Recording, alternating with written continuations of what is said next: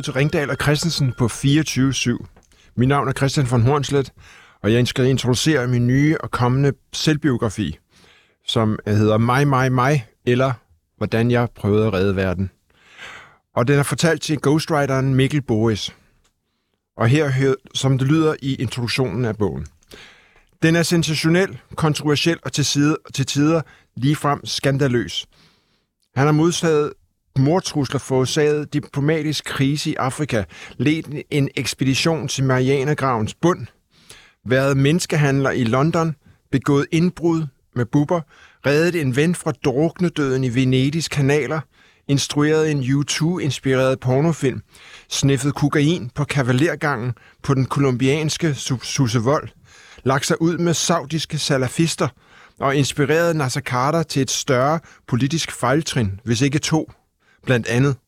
Dertil vil han belemre os med en martyrisk selvfremstilling, et par svinere til kulturparnasset og en række doserende læresætninger, som han insisterer på at tage med.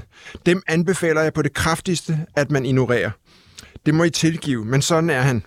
Hovedpersonen er nemlig ikke i stand til selv at skrive denne bog.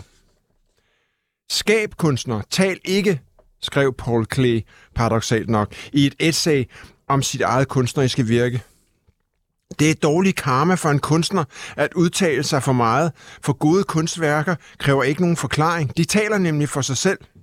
Dertil er billedkunstnerne sjældent særlig velformuleret, hvilket kan være årsagen til, at de har valgt andre medier som deres foretrukne.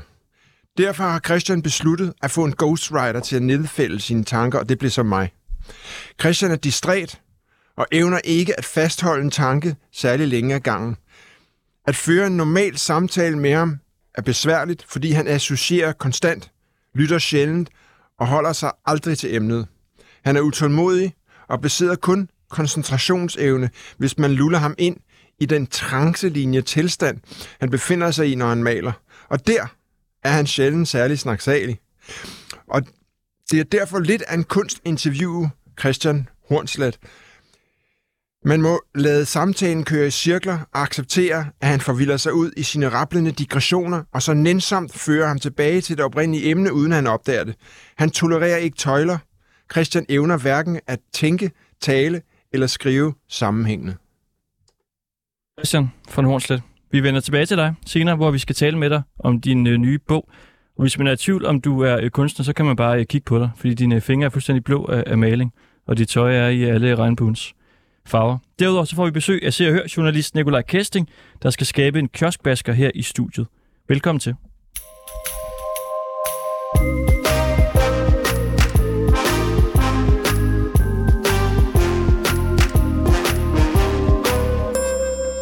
Men først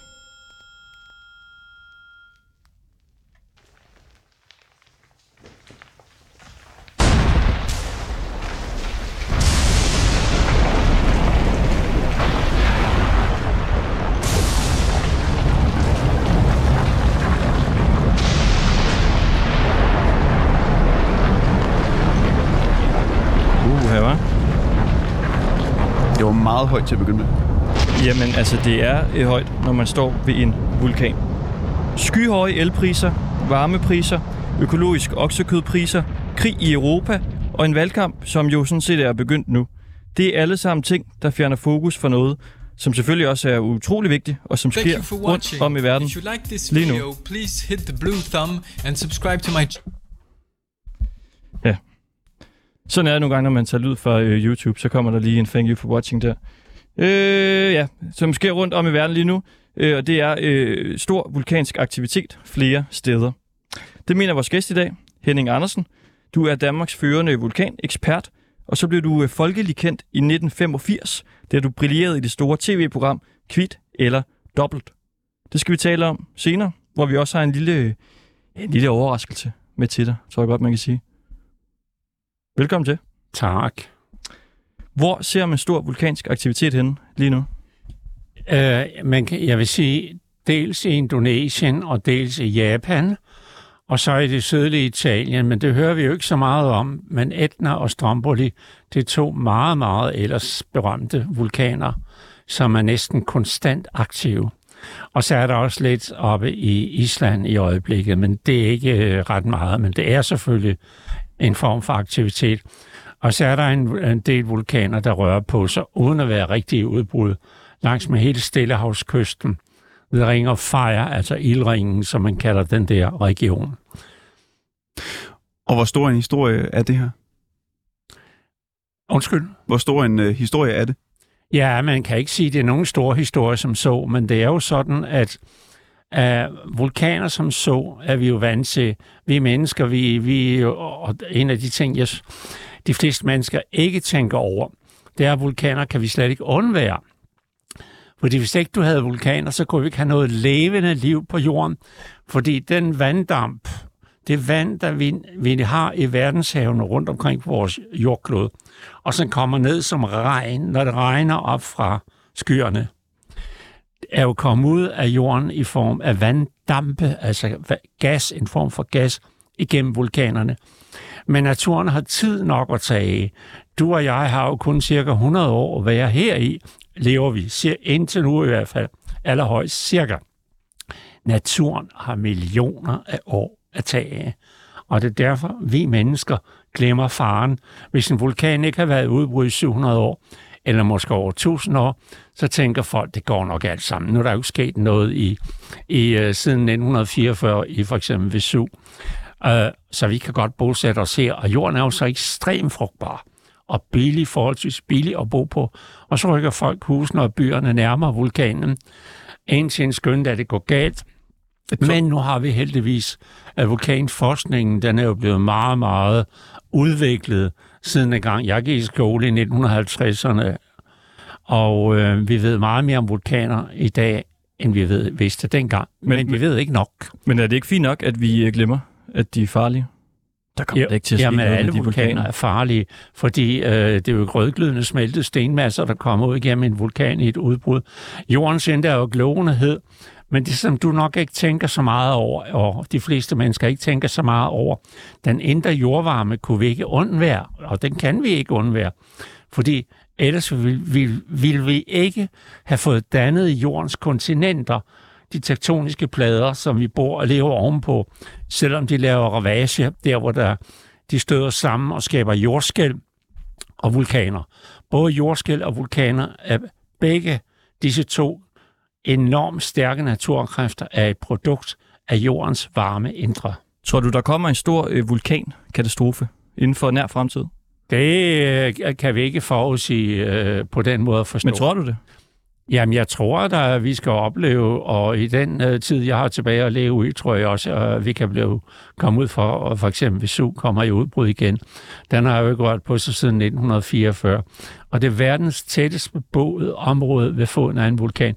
Der bor i dag 4 millioner mennesker omkring Napoli og hele kampagnen, hvor der ligger Vesuv på den ene side, og Campi Flegrei, som er en supervulkan og som for 39.000 år siden var ved at ødelægge alt form for liv her i Europa. Er det inden for din øh, ja, levealder, at det sker? Altså, ingen af os kan sige noget med sikkerhed.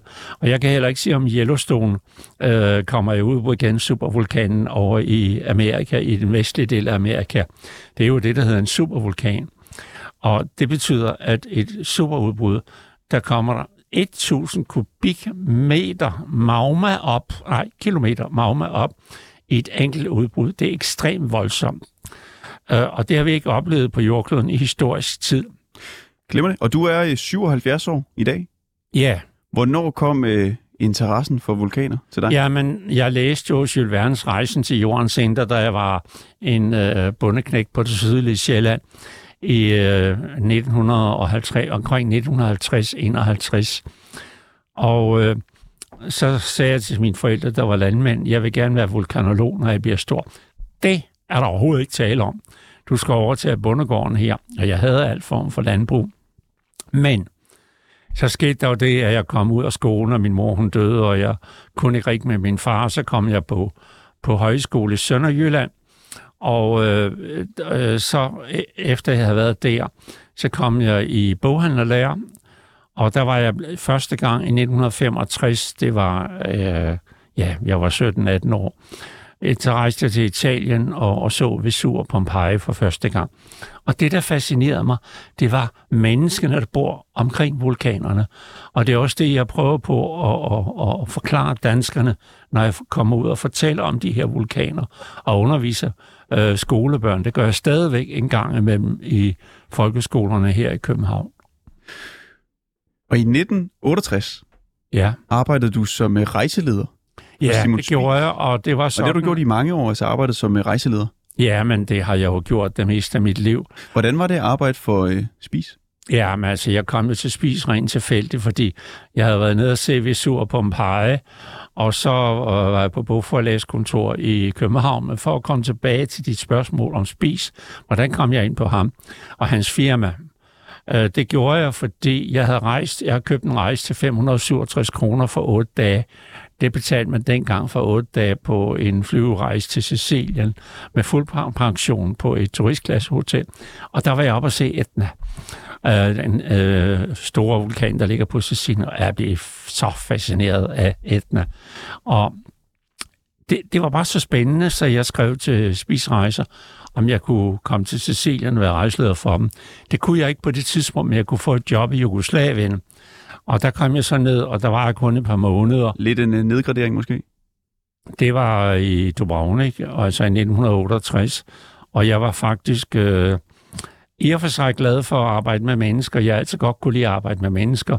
Det er både noget af det dejligste, men også, det kan også være noget af det vanskeligste, der eksisterer. Fordi dengang, øh, I skal huske på, det var lige efter, cirka 10-12 år efter 2. verdenskrig, var, ej, 20 år, øh, verdenskrig var holdt op, og der havde folk ikke kunne rejse ud. Men det begyndte de på nu. Og så lavede Spis de første charterrejser, hvor han øh, sendte alle de her øh, pensionister og alt godt folk ud. Han blandt andet afterede han med en 14 dages tur til Mallorca for en krone for at få ekstra reklame. Og det kan man jo ikke leve af. Men øh, han forstod den der form for reklame. Hvad var det øh, fedeste ved Simon Spies? Jamen, det, øh, det jeg altid har beundret ved øh, Spis, det var i hans firma, det var, at de, de par måneder, jeg arbejdede for ham, det var, øh, der var sådan en begejstring og glæde øh, blandt medarbejderne. For eksempel hans kontor i København, hvor jeg også talte med nogen. Og øh, de rejseleder på forskellige destinationer i forskellige lande, der arbejdede for ham, de var meget begejstrede for deres job. Og det smitter af på kunderne. Altså, hvis du gør noget godt, og du slipper godt fra det, og, og det er det samme, når jeg underviser og holder foredrag, så synes folk om det, så, så rygtes det altså på en eller anden måde. Og så øh, har jeg chance for at komme ud andre steder. Men du, for at komme tilbage til det, du spurgte om allerførst, hvad jeg synes, om, synes om Simon Spies, han var ekstremt intelligent og dygtig. Men han gik ud over grænserne, som vi hører specielt om nu, øh, i her, i, øh, det skal vi så høre om så sent som nu, 40-45 år efter manden er død. Og jeg må nok sige, og jeg synes, det er fantastisk. Jeg har ikke noget imod, at de taler ud, alle de piger, der dengang var 17-18 år, at der var udsat for de skrækkelige ting. Men jeg har, det har absolut ikke noget imod. Men det, jeg har noget imod, det er, at jeg synes, det er øh, ikke øh, godt. at Man behøver ikke at anklage et menneske, som har været død i, i 40 år eller sådan noget. Men øh, det, jeg anklager i dag, det er, hvis jeg må sige det, det er, at man laver om på ting og sager, der er sket i 1700-tallet. Øh, vi vælter jo, eller flø, ønsker at flytte en statue af en eller anden slavehandler, som øh, for 250 år siden, en meget berømt mand, ikke? Øh, som har gjort de, de ting. Øh, vi kan ikke lave om på historien. Vores forhistorie kan vi ikke øh, øh, lave, det ændrer på. Nej, jeg tror også, der står på øh, forsiden af den bog, du har med, noget om, hvad der står der nede i bunden. Ja, Der står, vi må tilbage i fortiden for at gå ind og se, ind i fremtiden. Okay, det var ikke helt min pointe. Men i hvert fald, at man måske ikke skal lave om på det, der nogle gange er sket, fordi det er jo bare historie. Men synes du, Simon Spies var en øh, god fyr? Der er jo øh, skrevet utrolig meget om ham. Jamen, han, øh, han, var jo, han havde jo et ekstremt stærkt øh, udstråling. Jeg kunne godt lide ham, men jeg kendte ham ikke personligt. Men jeg kendte øh, en del af hans nærmeste medarbejdere, både Lene Christensen og, og så videre, har jeg talt med. Og øh, flere af dem, og en af hans øh, chauffører, øh, som har kørt øh, privatchauffør øh, for ham, som har, har øh, kendte ham og kørt øh, for ham hele tiden. Øh, øh, eller mange gange for ham. Men altså, jeg synes, han var en stærk personlighed. Og han, han havde pressens opmærksomhed. Han har ikke kunne gøre de ting i dag, øh, hvis det havde været i dag. Selvfølgelig kunne han ikke det, for vi har en helt anden tid. Men dengang kunne han det. Det er sjældent, man... Øh, ja, sådan noget med at brække andres arme og sådan noget. Det gør man ikke i dag. Men i 1985, der får du et folkeligt gennembrud. Du medvirker i Otto Leisners show Kvit eller Dobbelt. Hvordan fik du et øh, folkeligt gennembrud dengang via det? Jamen, program? det gjorde jeg jo. Det var dengang, øh, der må vi altså lige, vi må ikke glemme, at dengang, der var der en tv-kanal. I dag der er jo 23, jeg ved ikke, hvor mange der er. Og så der var hverken TV2 eller DR2, eller hvad det hedder. Og så alle folk så kvildt og dobbelt. Fordi hvis du går op i, hvem vil være millionær i dag, så kan du gå hjem, eller du kan ringe til, en, øh, hvis man har en kæreste, eller en kone, eller pokker man har derhjemme, eller ven, som øh, kan hjælpe en. Det kunne vi ikke i kvitt eller dobbelt. Der øh, var det sådan, at det øjeblik, du svarer øh, forkert på et af de syv spørgsmål, som der er lagt øh, øh, på planen til dig, så ryger du helt ud, og så står du kun med en blomsterbuket i hånden. Men selvfølgelig har du været med, men øh, øh, det var sådan, at jeg, jeg, det der med vulkaner, det var jo fuldstændig noget, som folk sagde, men kan en mand gå op i vulkaner? Ja, det var jo netop det, du skulle svare på dengang. Altså en række spørgsmål om vulkaner. Og vi har en lille test af dig. Nå. Er du frisk på den? Ja, ja, men altså, værsgo. Fordi dengang du var med, der skete der jo noget øh, lidt magisk, og noget, som måske har, har pladet dig lidt efterfølgende. Det skal vi øh, finde ud af. Men først så vil vi gerne lige prøve at genskabe scenen fra den gang. Så nu stiller vi dig nøjagtigt de samme spørgsmål, som du fik, øh, dengang du var med i Kvit eller Dobbelt. Ja. Og vi øh, har selvfølgelig også øh, den velkendte jingle her derfra. Kan du huske den? Hvad er spørgsmålet? Hvilket nummer? Ja. Nummer et. Nå, nej, øh, bare om du kan huske øh, sangen. Kan du høre den?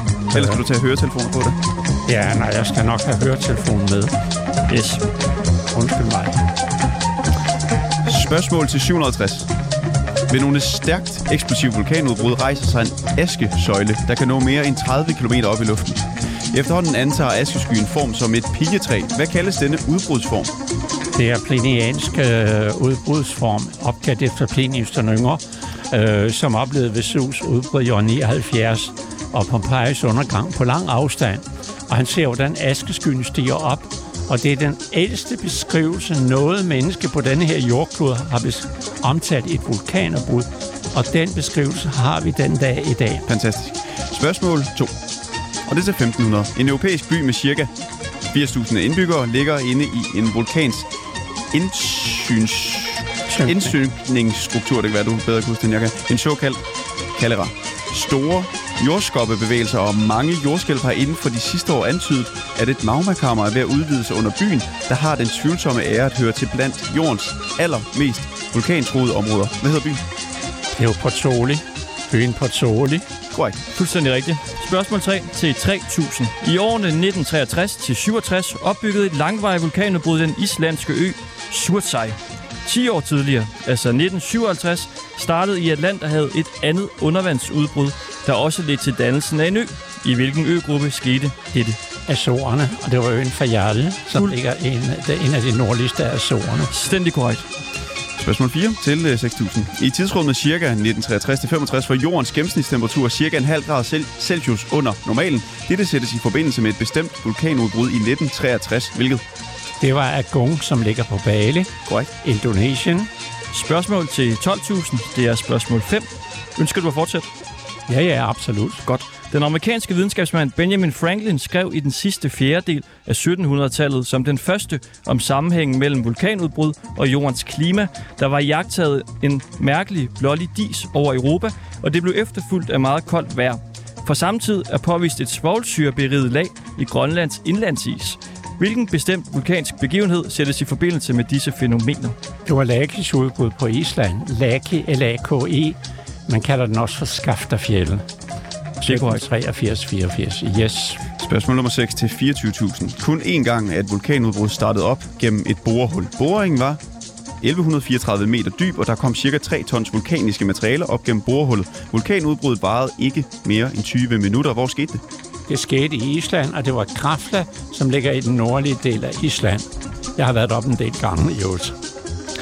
Perfekt. Og så skete der noget, fordi dengang, der var der et spørgsmål mere i, øh, i, i quizzen tilbage i 1985, da du var med. Og det lød sådan her, da du var med. Ja, jeg ved ikke, Henning Andersen, kan 48.000 friste dem? Eller? Nej, jeg tror, jeg stopper her. De stopper her! Du stopper der. Du får ikke de sidste spørgsmål med i kvit eller dobbeltquizzen med Otto Leisner. Nej, Hvorfor valgte du at- stoppe der? det gjorde jeg, fordi jeg skyldte Nordea Bank dengang øh, 20.000 kroner, og det var mange penge i 1985, det kan jeg godt sige. Og øh, jeg tænkte på, nu øh, skal du være fri for det der. Så jeg må hellere betale mit banklån ud. Og så stoppede jeg og kunne betale min bank ud, og jeg kan godt fortælle jer, at det er fortrudt meget siden. Jeg skulle have taget det sidste syvende spørgsmål. Men det betød ikke noget i det, der skete efterfølgende. Fordi det, der skete, det var jo, at jeg fik en ekstrem opmærksomhed pludselig fra alle mulige mennesker, som jeg kendte, og både venner og fjender, de ringede til mig i dagvis. Og der er en, vi i hvert fald ved har, øh, har ringet til dig et par gange. Det er Anders Christiansen, der er chef for programudvikling her på kanalen. Fordi vi øh, fortalte ham, at du skal være med i vores program. Og så, øh, altså han kan nærmest ikke være i sig selv af, af glæde og spænding. Fordi, øh, Anders, det viser sig, at du har interesseret dig meget for Henning Andersens optræden i Kvittel eller Dobbelt. Og især det her øh, sidste spørgsmål her. Ja, Ja, det er, det er fuldstændig rigtigt. Fordi jeg sidder for et par år siden og ser DRK, hvor de genudsætter øh, programmet med, med Henning, hvor han er op og skal svare på de her spørgsmål øh, om vulkaner, som vi lige har hørt om gøre fejlfrit. Og, øh, og jeg ser jo også, at han øh, lader være med at tage imod det sidste spørgsmål. Og der tænker jeg straks, det tror jeg, Henning fortryder i dag. Altså her over 30 år senere. ja. Og der ringer jeg til Henning for at spørge, om det er rigtigt. Og der siger han, ligesom du siger nu, at du fortryder lidt, at du ikke har fået det sidste Ja, syvende det har jeg fortrudt meget. Ja. Og, og så tænkte jeg, jeg arbejdede jo som, øh, som journalist, og så tænkte jeg, måske kunne jeg skaffe det sidste spørgsmål, og så genopføre øh, kvitt eller dobbelt. Og jeg finder frem til, hvem det er, der laver spørgsmålene. Han er også med i programmet. Han hedder Asger. Asger Kent Petersen. Og, øh, og jeg, øh, jeg prøver simpelthen øh, at, at få det sidste spørgsmål ud af, af Asker. Og der, der sker det, at øh, den radiostation, jeg arbejder på, den lukker, men så går der lidt tid, og så får jeg mulighed for at lave et kulturprogram på DR2, der hedder Artifati. Og vi sælger faktisk det program på, at jeg vil genopføre øh, Kvitt Dobbelt med, med Henning. Øhm, og øhm, det er svært at komme i kontakt med Asker, øh, men det lykkedes til sidst, og efter meget øh, besvær, så får jeg et, en mail fra Asker, Ja. som jeg tænker måske, jeg skulle læse op nu, Ja, hvor øh, at du er med i, i studiet, Henning. Fordi Henning, han, øh, han stopper altså i, øh, i 29. marts 85 ved 24.000 kroner, ikke? Ja. Asker, han øh, skriver følgende. Og det er altså Asger, der har lavet de her spørgsmål. Tak for dit brev om Henning Andersen og programmet Kvit eller Dobbelt den 29. marts 1985. Det er med stor fornøjelse og respekt, at jeg tænker tilbage på Kvit eller Dobbelt og den utrolige professionalisme, jeg oplevede ved mødet med Otto Leisner og Paul Overgaard Nielsen. Otto Leisner var vært på programmet, og Paul han var producer på det. Ved et formøde blev alle spørgsmål gennemgået og analyseret for klarhed og entydighed, og der var virkelig tale om stor og rettidig grundighed. Til slut sagde Otto og Paul, at det var et krav, at ikke brugte spørgsmål aldrig nogensinde måtte bringes på banen. Ja. Ikke brugte spørgsmål måtte betragtes som værende slettet eller ikke eksisterende. Vi var nok flere fagdommere, som var overrasket over den store alvor, som blev lagt for dagen, og der lå tydeligvis dårlige erfaringer bag, enten her eller i udlandet. Men vi gav vores løfter over for disse to både elskelige og dybt professionelle hædersmænd, og det løfte føler jeg mig bundet af, selvom de begge har været døde længe. Ja. Siden kom den 29. marts 1985, hvor Henning Andersen besvarede til og med det næst sidste spørgsmål. Men den stigende sværhedsgrad gjorde indtryk på Henning og fik ham til at stoppe, mens lejen var god. Så mit endelige svar er, at Henning Andersen må leve med, at det sidste og sværeste spørgsmål for altid vil være ukendt. Med venlig hilsen, Asger. Ja. Ja, det må man vi jo acceptere. Vil du gerne vide, hvad det sidste spørgsmål var? Ja, det vil jeg gerne. Men hvorfor det? Lad os sige, du øh, godt kunne svare på det. Er det så ikke lidt ærgerligt at have vidst, at du kunne have vundet mange flere penge, end du gjorde? Jamen, hvordan har I det kunne lade sig gøre for at finde ud af det? Vi har heller ikke fået det sidste spørgsmål. Nej. Men øh, det var bare lidt sjovt, at øh, Anders Christiansen her, vores øh, chef for programudvikling, han havde beskæftiget sig med det. Tak for det. Ja. ja. Tak. Men, øh, men du vil gerne have det, hvis vi havde det? Ja, det kan jeg love dig for. Så har jeg fået lov til at stille det til mig nu. Har de, har de pladet dig? Altså, at, at du Ja, ikke har vidst, Det hvad har det, det har det. Jeg føler mig lidt... lidt uh, jeg skulle have taget, de, så jeg havde de 48.000 skattefrit i lommen, men uh, desværre, jeg beklager det, jeg, jeg har aldrig kunne finde ud af det. Men altså, de har altid sagt, at jeg, jeg bliver der brugt nogle hen ad vejen af, af pressen indimellem, fordi de siger, at jeg kan forklare tingene, så folk kan forstå det. Men der er der heldigvis mennesker, og det skal jeg også sige nu, som er dygtigere end jeg er til det her. Men min formidling af det, og det fik jeg, der var der engang en journalist, der spurgte mig om det i et interview. Øh, og så sagde jeg, jamen det er simpelthen fordi, at jeg har den der, jeg bruger ikke så mange fagudtryk og så videre. Jeg prøver på at føre det på et niveau, så fru Hansen, der går her på fortorvet, øh, kan forstå, hvad der bliver sagt og fortalt. Og hvis du har to minutter i en tv-avis og skal forklare dig, øh, hvad der sker inde i en vulkan, så skal det gøres på en forbrugervenlig måde. Men hvor meget har det gået dig på, at du ikke øh, altså, kender til det sidste spørgsmål, der kunne have skaffet dig øh, en helt store pengepræmie? Jamen altså, jeg øh, vil meget gerne, altså hvis det kan lade sig gøre, men det ved jeg jo ikke, om det kan.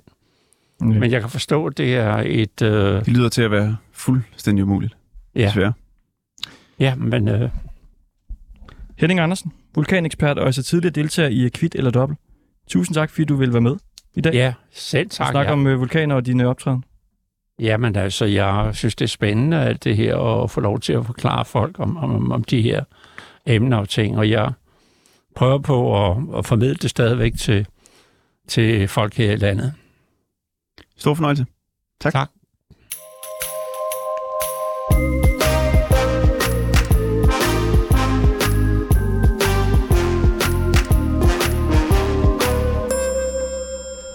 Årets mest provokerende, kontroversielle og indrømmet øretæveindbydende bog. Det er alligevel noget af en, øh, altså nogle ord at sætte på din øh, bog. Ja, det er utroligt, hvad forlaget kan finde på at, at sælge det på. Det lyder da meget godt. Jeg får Ja. lyst til at læse den. Nå, det er da dejligt. Det er dejligt. Vi har også fået forudbestilling på 3.000 styk. Hold da op. Bog idé. Christian von Horslet, provokunstner. Velkommen til. Tak. Jeg læser lige op fra øh, beskrivelsen af din øh, nye bog. Det går ikke stille for sig, når Danmarks mest kendte nulevende kunstner, Christian von Hornslet, tager os med backstage i den danske kunstverden. Han har forsaget en diplomatisk krise i Afrika, ledt en ekspedition til Marianergravens bund, sniffet kokain af kavalergangen på den kolumbianske Susevold, arbejdet som menneskehandler i London, modtaget dødstrusler for at fraternisere med en fordrukken islamkritiker, begået indbrud med buber, reddet en ven fra druknedøden i Venedigs kanaler, instrueret en YouTube-inspireret pornofilm, lagt sig ud med de saudiske salafister og lagt kind til en flad fra en af det 20. århundredes mest indflydelsesrige arkitekter, blandt andet. Huh, en lang en. Og nu har du taget et øh, glas på dit øje. Det, det er to øh, solbrilleglas, Ja, som er løse. ja det er fordi, jeg, jeg skal til Miami nu. Jeg skal tilbage. Så kan man sætte dem på øjnene der, ja. uden stel. Okay. Vi synes jo, det her det lyder helt sindssygt spændende, når man læser om det her. Og øh, altså, vi prøvede jo at få sådan lidt af din bog fra forlaget, Ja, men vi kunne kun ligesom få det første, den første del. Der, hvor alle de her spændende ting ikke var beskrevet. Så vi tænker, vi kunne godt øh, tænke os at snakke med dig om nogle af de her øh, forskellige ting, som du jo teaser lidt for, eller som øh, forlaget teaser for, ja. omkring øh, bogen her. Så skal vi øh, ja, begynde. Anytime. Du har forsaget en øh, diplomatisk krise i Afrika. Hvordan det? Øh, det var... Øh, der tilbage i nu, 6 og 7, da jeg lavede mit øh, Afrika-projekt, hvor jeg fik de der 100 afrikanere til at skifte navn til Hornslet. Der øh, var der en sag omkring... Øh, der var en lokal minister for etik. De har en etikminister i Uganda. Det er også et land, hvor øh, homoseksualitet er nærmest dødstrafligt. Og øh, ham, der hjalp mig dernede, en dansker, han var homoseksuel og havde en natklub, en dansker. Det er det, det, dummeste sted at have en natklub, en homonatklub. Så, øh, men øh, det lykkedes, og, han, og der mødte vi så den her... Øh, eller da vi så lavede projektet, så troede øh, de lokale politikere, vi var i gang med en ny frihedshær. En ny, øh, kan, I, øh, kan I huske ham der, Joseph Kony, som ja. havde sådan en uh, The Liberation Army op nord. Den der YouTube-video, der gik viralt, hvor der var nogen, der kæmpede mod ham, ham med børnesoldaterne. Ja, han var allerede fuld gang dengang, og jeg, vi fik faktisk også en henvendelse fra ham, om vi skulle samarbejde. De troede simpelthen i medierne, at jeg var at mønstre en ny her ude i her, ude i junglen. Og øh, politikerne øh, henvendte sig og, og, og fandt ud af, at, øh, at øh, det brød de sig ikke om, og hvorfor skulle de her mennesker have nye ID-kort? Skulle de have pas? Hvor skulle de rejse hen? Hvad skulle de? Det var totalt, øh, jeg vil lige sige, sort snak for dem. Og, øh, øh, og, øh, og det endte, der, der kom artikler i avisen øh, dernede, med, hvor at jeg var blevet udråbt som øh, homoseksuel, antikristelig øh, terrorist, og jeg ved ikke hvad. Altså, du må regne med, at de her medier, de har, de aviser, de har i Uganda, i hvert fald dengang, de er sådan tusind gange værre en ekstra blad. Altså, de, de skriver bare noget for bare for, for et eller andet ud. Men var, var du og, på en eller anden måde i far dernede så? Nej, ikke andet end, at, øh, at jeg blev, de, vi fik øh, henvendelse fra, fra øh, de lokale politikere, som bare ville vide, hvad egentlig der var, det, der foregik. Men hovedsagen var, at, at den her etikminister, han prøvede aktivt at få projektet stoppet. Men, øh, det var en forening, der, der var registreret, og det var bare sådan helt latterligt, det blev kørt op. Til sidst måtte jeg køre rundt med... Øh, med, med, med mine lokale advokater og så videre til de forskellige radio- og tv-stationer og aviser til at bestikke dem til os og lige sige, hey, bøj den lige ned, det er altså almindelige mennesker, og vi laver et kunstprojekt. Og øh, det, det, det, det, det snørrede bare op. Der sker ikke så meget, i, og der skete ikke så meget, så det blev bare kørt op til en vanvittig ubehagelig stemning og en sag. Og øh, det har en, min ghostwriter så fået masser ud af.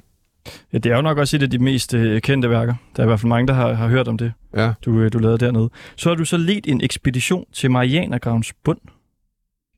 Ja, det var... Øh, jeg har lavet noget, et projekt, der Deep Storage, som øh, handler om det evige liv, øh, hvis man ikke tror på Gud. Og øh, jeg tog jo rundt øh, med et filmhold et par år og samlede DNA-prøver og hårprøver fra 4.000 mennesker. Og, øh, og så havde jeg samtaler om, øh, hvordan kan man egentlig leve evigt, når man ikke tror på noget. Og øh, det blev så til, at den her øh, skulptur, som øh, blev lavet øh, og blev sejlet ud til øh, i Marianergraven, og så blev de her, alle de her prøver lagt ind i skulpturen, og så blev den så sænket ned. Og søsterskulpturen øh, til den store, den står så over i Vejle. Der står en på land, og der er en øh, nede, nede, ned i Marianergraven. Og der var en masse komplikationer med at komme derud, og det var selvfølgelig, fordi vi ikke havde nogen penge, så var det skide farligt og besværligt og ubehageligt. Så det kommer der også en sjov historie ud af. Bagefter er det meget sjovt. Og øh, en af dem, der øh, slet ikke er for børn, du har sniffet kokain af kavalergangen på den kolumbianske Susevold. Det var, der var meget, meget ung, der øh, hang jeg meget ud på øh, øh, en, eller anden, en eller anden, jeg tror det var via Holm eller sådan noget, der kom jeg ind til alle de her hvad hedder det, ambassadefester. Der er en masse, dengang var der en masse øh, forskellige fester på de her danske københavnske ambassader, og der var en hel del døtre, som røvkede sig, og der var vi sådan ligesom nærmest øh, selvskrevet til alle de her store fester på, på øh, ambassaderne. Og så var der en, øh, en meget øh, smækker kvinde, som øh, var på den kolumbianske ambassade. Og øh, hun viste sig så, så at være en, øh, en, en, en tante til en af de døtre, vi kendte, og så boede hun i Paris, og så, øh, ja, så havde jeg en affære med hende, og det, det var Hun boede så i Paris, og jeg måtte hele tiden til Paris, og jeg, jeg følte, jeg kendte nattogsværterne øh, bedre end øh, konduktør end noget andet. Jeg var hele tiden i Paris dernede, og jeg var fascineret af det der miljø. Hun kendte en masse mærkelige kunstnere og forfattere nede i Paris. Det der miljø midt i, i midt start 80'erne, det var, det var sjovt, og hun var, ja, hun er så i dag øh, død, har jeg så læst mig til, men... Øh, og hvordan så hun ud? Jamen, hun lignede øh, sådan en... Øh, Øh, ja, sådan en, en, hun er sådan en, en lidt Susse type ja, faktisk. Øh, meget, meget, meget flot og meget frodig, og ikke så stor, og kravlede rundt på mig. Og jeg, havde, jeg gik rundt i Paris med hende, øh, jeg havde sådan en hundehalsbånd på, og så trak hun mig rundt og sagde, hun, øh, at hun var min vikingo. Eller jeg var hendes vikingo, og så blev jeg sådan trukket rundt øh, og, og udstillet, og, og blev, så, så blev jeg seksuelt misbrugt af hende en gang imellem. Heldig, Altså som heldigvis. øh, kunstværk, eller bare... Nå, bare som sådan øh, dekadent rigmandspjat.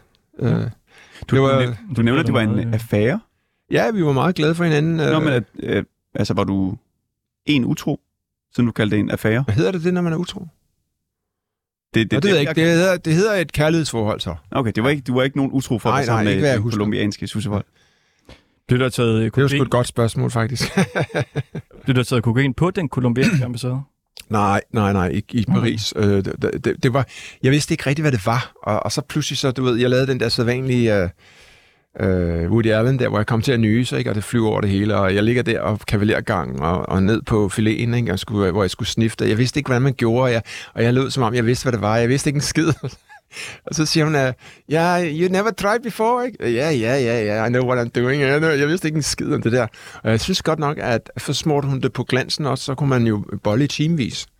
Så Hvad, kunne du så det? Nå. det kan jeg tydeligt huske, ja. Det var da voldsomt. Det må da øh, svide. Har I prøvet det? Nej, At smøre det på glansen? jeg har aldrig kommet kokain på min øh, pik før. Det er fandme godt. Er det? Ja, det er Det kan anbefales. Hvor, hvorfor kan man have sex i længere tid? Fordi den bliver bedøvet. Nå, bliver man vildere af det også? Ja, det gør man også. Så skal du tage noget ind i næsen også. Jeg, altså, det er 30-40 år siden, men altså, jeg, jeg, har, jeg rører ikke det lort mere. Men det er... Det er, øh, det jo var, det, bare, var det første og sidste gang, du gjorde det så? Nej, nej, nej, nej. nej. Men øh, øh, når man ikke rigtig ved, hvad det er, og det er spændende, og Colombia, så var jeg jo så i Colombia senere for at opsøge hende. Og øh, der var det ligesom, når man kommer ud til folk i de fine hjem, så står der på en, flere steder, så var der sådan et, du ved, et kaffebord, så var der sådan en forskellige øh, sølvdåser. En var der lidt marihuana i, og så var der lidt kokain der, og så går man over og tager lidt. Det var sådan helt naturligt for borgerskabet i Colombia, at det er jo bare noget, man gør, ligesom andre tager en kop te. Det, Det, det, er, jo vanvittigt, ja. det, det var er den der 80'erne. øh, stereotyp, man har, som så Ja. rent faktisk er, øh, er virkelig. Ja, altså, så, det er sådan en advokathjem, ikke? Det er jo, det er jo ligesom... Du har modtaget dødstrusler for at fraternisere med en fordrukken islamkritiker. Det må være den der Dan Park-sag fra, var det 13 eller 14 eller sådan noget, hvor jeg havde et galleri nede i Storkongensgade, og så øhm, blev jeg rodet ind i den her sag med omkring øh, den her svenske kunstner, som hedder Dan Park. Han blev jo øh, fængslet i øh, Sverige, og jeg tænkte bare, fuck mand, når vi begynder at sætte kunstnere i spjældet i Skandinavien, ligegyldigt hvad de har, altså øh, kun, for kunstneriske praksiser, så tænkte jeg, så må vi gøre noget. Og der var der var ufattelig lidt øh, opbakning fra det såkaldte kunstmiljø i København. Altså fordi, øh, jeg synes jo også, at hvis, man, hvis, man hvis der er ytringsfrihed, så må det fandme også gælde for dem, som vi er uenige med. Altså det kan godt være, at han havde nogle øh, meget radikale idéer omkring, hvordan vi skal forholde os til holocaust og nazisme og islam osv. Men, men, men alligevel, hvis det er et kunstnerisk værk, man, man, man, man, man, man øh, kommer jo heller ikke efter en, en filminstruktør, øh, der laver en film om en seriemorder, så det bliver han jo ikke seriemorder af det. Men for billedkunst har det bare ikke været det samme, fordi man bliver taget til indtægt for det, man står. Så smadrede de galleriet, og der var en masse ballade, og de ringede hjem og ville brænde mit hus ned, og øh, gøre det, der er værre. Altså, det var, det var en mærkelig tid. Øh, og jeg gjorde det faktisk i, i, i, i for at, at forsvare alles ytringsfrihed. Altså, det er jo, hvis, hvis vi begynder at lægge bånd på os selv, så det er jo en gammel diskussion. Jeg har stået herinde mange gange og snakket om ytringsfrihed, ikke? Og hvad lige lidt hjælper det? Og alle de her øh, historier kan man jo læse mere om i bogen Mig, mig, mig, eller hvordan jeg forsøgte at redde verden, som udkommer den 4. november. I den der kan man også læse, at du har lagt dig ud med saudiske salafister. Ja, det, det har været i... Øh, mine forældre boede i Saudi-Arabien, da jeg gik på kostskole. Øh, og øh, der var jeg nede og besøge dem nogle gange, og... Øh, og øh, min bror, altså han er meget værre end jeg er. Altså, han er godt nok ikke kunstner, men han, øh, han havde sådan en idé om, at vi skulle synge jødiske sange inde på, på den centrale øh, bazar inde i, i øh, Jeddah i Saudi-Arabien. Og øh, så, ja, så var vi sammen med nogle ambassadesekretærer og nogle danskere og sådan noget. Og så øh, begyndte vi at synge de her jødiske sange, Havanagela og sådan noget, bare for at se, om der reagerede. Og så blev der pludselig øh, en, en, en, en masse mærkelige, meget aggressive øh, mænd i lang skæg, der løb efter os og ville slå os, så gemte vi os ind i nogle gamle... Øh, det, det var fuldstændig Indiana Jones-agtigt. Og ham, den danske øh, øh ambassadesekretær, han prøvede forgæves at, og, og redde os ud af ting, og det var, ja, det var, det var ikke godt. Din uh, Ghost Rider skriver i bogen i foråret her, at, at man skal virkelig være opmærksom på at holde dig på sporet. Jeg synes faktisk, det går glimrende. Men det er også, fordi jeg, nu er jeg jo i markedsføringstjenesten. Så det når han ligesom har haft de her lidt mere... Ja, fordi når man sidder på la- på lange nattetimer og, og, og, og, og, drikker urtete og taler om de her ting, så, så associerer vi, så tænker man, "Åh, hvad med det der, hvad det og, og, og så, det er jo spændende for mig, og så, så, så er det godt at have en ghostwriter, siger, "Ej, det er fandme kedeligt, det gider vi ikke skrive om. Og jeg tror lige, jeg pepper det op lidt her. Er det okay, jeg skriver, at du, uh, hun lignede Susse Vold? Ja, ja, altså, ikke? Altså, altså det, det, det, det er også et slags kunstværk i sig selv, fordi jeg er meget optaget af, at det skal også være underholdende. Altså, ret kæft har vi læst mange biografier, hvor ja, så gjorde jeg det, og så gjorde jeg det. Den her biografi er heller ikke kronologisk jo. Det er jo det, er jo, det der, at jeg, jeg tror, det der har gjort øh, forlaget interesseret i det, det er, at det er 10 eller 11 nedslag i mit liv, af, hvor, hvor der er nogle episoder, som ligesom har fået en, en, en kærlig hånd. Og det, det gør det sådan lidt mere øh, nærmest som en lille tv-serie. Det kommer måske. Den det tror jeg i hvert fald, vi skal se. Det kan være, vi skal hjælpe med at lave den. Hvem ved? Og lave det lige for. Det kunne vi måske godt. Hvornår øh, skal den udkomme? Har du nogen idé om det? Bogen? Nej, din tv-serie. Ja, altså der er jo det Hvornår vil med, du gerne lave en tv-serie det er om jo, dig selv? der, der er jo det med, at når øh, jeg har hørt i, nu er jeg jo ny i bogbranchen, ikke? men hvis en bog rammer 5, 6, 8, 10.000 stykker, så begynder det at blive interessant for produktionsselskaberne. Spændende. Og du er på tre indtil videre? Ja, altså på stikket er vi ikke engang kommet ud endnu. Det er jo fedt, ikke? Jo, efter det her program, så er du jo oppe på øh, 7-8.000. 30-40.000 stykker, så er vi glade, ja. Og du nævnte selv, at der var en øh, 10-11 punkter i den her bog, og vi har så øh, ja, udspurgt om nogle stykker. Vi kan lige nå en enkelt mere. Hvornår begik du indbrud med buber? Øh, det har været helt tilbage, vi har været 11-12 år gamle, og vi, vi var faktisk genboer. Øh, min far boede øh, ude i øh, bag ved det, der i dag hedder Hovedbiblioteket i på Jørgårds Allé. Og, og der var, øh, øh, det var før det her nye var bygget, så var der nogle, nogle meget... Øh, vi boede der, og så hang, hang vi ud, og vi røv kæder, og så kan jeg bare huske, at vi havde nogle walkie-talkier, og så prøvede vi at bryde ind i nogle huse, og så synes vi bare, det der med at komme ind i de der huse, når folk var væk, var fascinerende. Og, og, og øh, vi, ikke fordi vi stjal noget særligt, men det der at kunne bryde ind og gå rundt i andre folks hjem, og, øh, øh, og, og mærke den der, bliver man opdaget, bliver man ikke opdaget. Jeg ved ikke, om jeg nogensinde prøvet noget lignende. Det er, det er ligesom, når man ser en gyserfilm, nej, nu kommer han ind ad døren, nu kommer han ind ad døren, ikke? Det der. Og sidenhen har jeg så hørt fra nogle af mine rockervenner, der har fået rigtig indbrud, ikke? at de, de, når de har været inde og tage bilnøglerne fra natbordet, mens folk lå og sov, man bliver høj af det, og så bare ud og køre voldeligt med deres biler. Ikke? Det, er, det er kunst på et højt plan. Jeg har engang taget en øh, sneakers fra Netto. Ja. Jeg ved ikke, altså, det var ikke det Det er ikke så meget det, men det, hvis du er et sted, hvor det er ulovligt at være, og Ja. det, det, det, det er latterligt og åndssvagt, men det er også berusende på en eller anden virkelig pervers måde. Har du mange rockervenner? Nej, Ikke mere? er noget, jeg siger i radioen, for at være smart. Har, har du øh, én rockerven? Jeg har, øh, jeg har Jynke, men han er ikke øh, rocker mere jo. Er du stadig venner med buber? Ja, meget. Se, Eller vi ses ikke. Altså, han er jo, han er jo en rigtig kendis. Jeg er jo ikke rigtig. Jeg er jo kun F-kendis ifølge Billedbladet. Vil du sige, at uh, buber har haft... Bubber er C-kendis. Vil du sige, at han har haft en affære? Det ved jeg sgu ikke. Det har jeg ikke... Øh, Eller har han bare været utro? han har bare fyret den af. Altså, det er meget godt gået af en mand, der er uddannet rejseleder, ikke? Jeg har også et, øh, et spørgsmål. Fordi øh, de, jeg har lovet min kæreste at spørge om det, øh, ellers så slår hun mig ihjel. Fordi hun hedder Signe Hornslet. Ja. Og hun kan ikke forstå, hvorfor du hedder Hornslet til efternavn. Med H. Altså, det, hvor, hvor har hun du- også? Hun hedder Signe Hornslet. Med H. Og hun siger, hun er altså ikke i familie med dig. Der er ikke så mange i Danmark, der hedder Hornslet. Nå, hvem snakker vi om nu? Min kæreste. Hedder hun også Hornslet? Ja, Signe Ja, der er altså to grene. Der er dem med uden og dem med H. Det Hun er med H. var sgu da meget sjovt. Hvor er hun fra Odense? Nej, hun er fra Aarhus. Der er også en, der hedder Lars Hornslet, som arbejder ude i Skan- Dansk øh, i Saxo Bank, og ham har jeg også øh, prøvet at sælge noget kunst til. Med H også? Ja. Men er du født Hornslet med H? Det er min, min det, det er min, helt tilbage fra min oldefar, tror jeg. Ja. Jeg ved ikke, hvor det kommer fra, men det er, øh, der er nemlig også nogen, der hedder uden H. Men hun er nemlig med. Du må hilse. Men er du så i familie med min så kæreste? jeg, det må jeg være, ja. Så du er jo nærmest min, øh, min papfar? Øh, Jeg er i hvert fald din, øh, hvad hedder det? Ja, Ja. Det kan være, jeg skal Hvor er det indlemme, godt at se dig, far. så skal, jeg, så skal jeg indlemme hende i slægten. Ja. Så vil du udlåne hende en Ja. weekend. Det, det, nej. Ja, nej, nej, Det- det vil jeg det ikke. Nej, det vil jeg ikke. Nej. Hun skal jo ligesom ind øh, gennem USA. ritualet. Ja. Aarhus' Susevold. ja. Lige pludselig. Kog på, på pikken. Og det skal vi ikke ud i, Christian Nej. von Hornslet. Jamen, det er jo dejligt at kunne snakke om hvad som helst. Ikke? Det er jo... Tænker I meget over, hvad, hvad folk sidder ude i bilerne og hører, når vi snakker? Ja, lidt. Tror Øh, jeg. ikke særlig meget. Det er det, Ikke man det. skal frigøre sig fra, ikke? Jo, jeg er Så meget til bliver det hyggeligt på en anden måde, ikke? Jo. Jo. Undskyld, ja. Ja, du kommer ind her for højre. Nikolaj Kesting, fordi vi skal til det. Kesting og de kendte. Øh, du øh, er faktisk i radioen lige nu. Jamen, så lægger jeg sgu på, du. Gør det. Jeg synes, det er rigtig hyggeligt at tale med jer, men, men det er egentlig ikke rigtig noget, jeg har lyst til at deltage yderligere i. Okay, øh, jeg står sgu lige midt i noget madlavning. Sådan noget. Det springer jeg lige over. Hvad laver du af mad? Øh, det er lige meget. Okay. Casting og de kendte. Velkommen til. Mange tak. Konceptet er, at du kommer herind, vi skaffer en kendt, og så skal du ellers skrive en artikel til Se og Hør. Og vi har tidligere skabt nogle store historier. For eksempel en, der handlede om, at øh, Uffe Holms kone havde faldet i vasketøjet og brækket armen. Sidst der kom den her, Peter Aalbæk bløder rødt. Det koster mig 50.000 om måneden.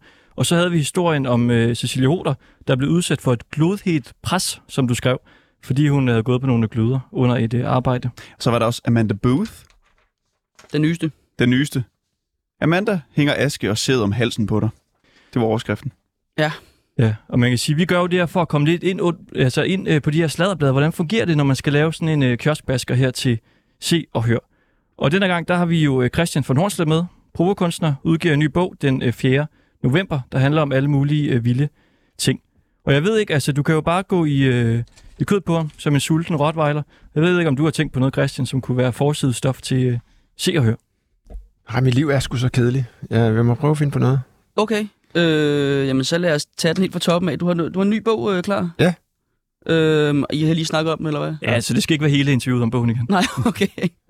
Hvad, hvis du skulle finde et nedslag for den bog, som du ligesom tænker, der var æderrød med fart på i mit liv, hvad, hvad vil du så sige, det var? Øhm... Jamen, så er det, vel- så er det vel Afrika-projektet, ikke? Der var virkelig gang i den. Hvad skete der der? Nu, Ja, det var så, nu har jeg ikke lige hørt med her, undskyld. Jamen, det var et, et, et projekt, hvor jeg øh, var involveret i at, at skabe øh, en...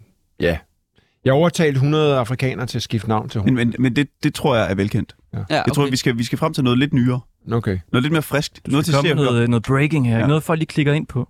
Den er på se og høre om en time, Ja. skal du tænke på. Øh, Øhm, ja, jeg står også lige her og tænker. Øhm, øh, hvad er det, du har lavet, hvor der måske har været flest dødstrusler på dit liv?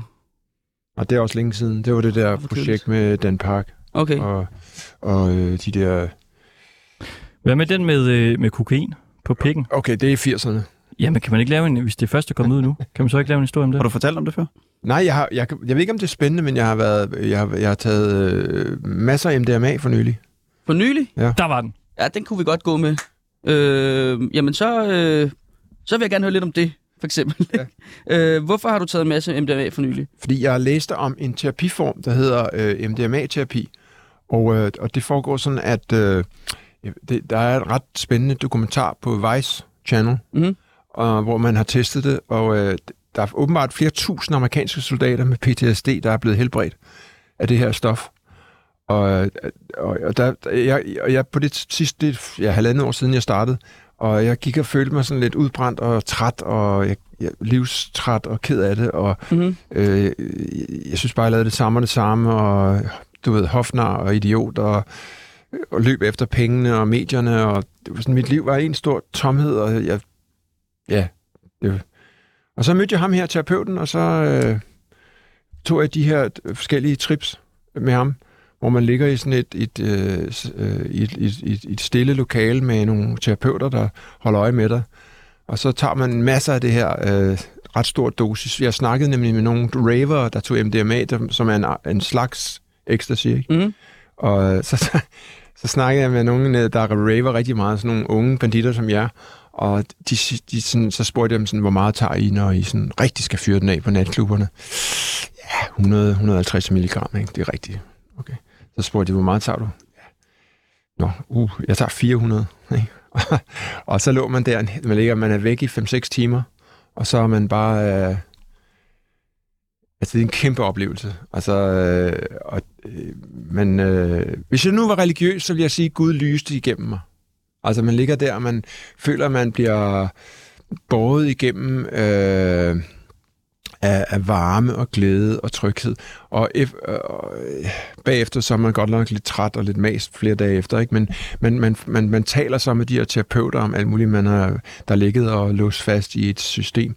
Og så efter, øh, så gør man det igen måske et par måneder efter. Og så. Men konklusionen er, at, at man simpelthen får lidt bedre, og, og ja, man kan snakke timer om det, men øh, konklusionen er vel, at man, man kommer lidt tilbage til en tidligere version af sig selv, da man ikke var så forpint og plaget af, af kapitalismen og hamsterhjulet.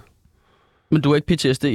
Nej, jeg, havde en, jeg har en, en ja, man, man, alle har jo et eller andet. I er jo nok lidt unge endnu, men der, man, man får bygget op. Øh, øh, man, man fylder harddisken med dårlige oplevelser, eller svigt, eller hvad fanden du har, ligesom har noget i godteposen. Ikke? Mm-hmm. Det, det, kan, det kan godt...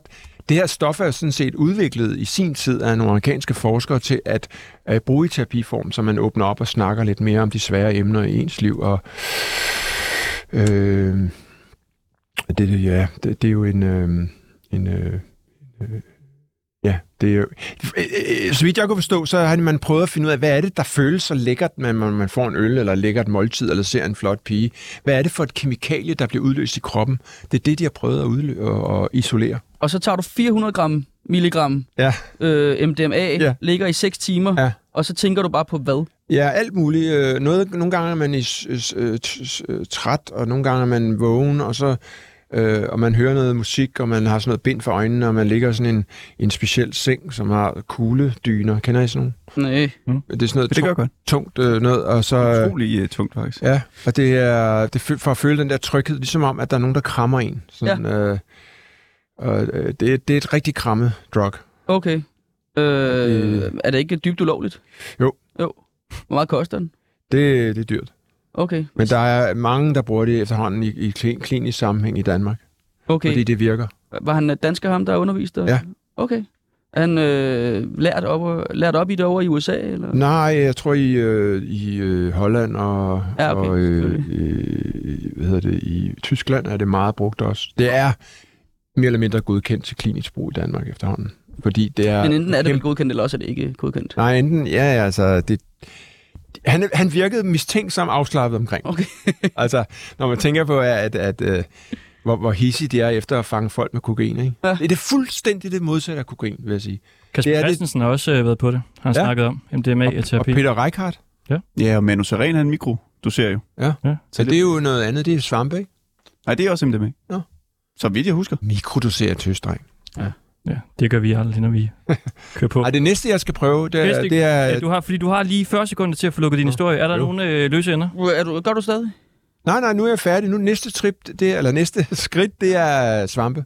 Okay, så du drosler lidt ned der. Ja, det skal være lige så godt, men ikke Det er vel ikke rigtigt at drosle ned, er det det? Og til svampe? Jamen, det er da godt nok. Er det ikke hardcore? Har I prøvet ayahuasca? Nej. No. Ikke nu. Altså, det er næste program. ja, det gør vi i næste uge på onsdag. det lyder spændende, og det har så også givet inspiration til en ny bog, eller hvad? Ja, blandt andet. Okay, hvor mange gange har du cirka gjort det? Kan du huske det? Ja, man, man tager kun tre gange. Tre gange? Så er man færdig. Ja. Altså, det gør alle de der professionelle øh, terapeuter. Der er jo nogen, der tager flere, hvis de er rigtig slemme. Ikke? Men jeg, jeg kunne bare mærke, at sidste gang jeg tog det, så, som han siger, så er det mange af de samme ting, der opstår ind i hovedet på en. Så bruger man det ligesom... Så. Godt. Det, det er skide godt. Fair. Har du tjekket på den? Jeg tror, jeg tror, vi har noget her. Jeg tror, vi har en rigtig banger. Nikolaj Kesting fra Se og Hør, Christian von Hornslet, kunstner. Tusind tak, fordi I ville komme.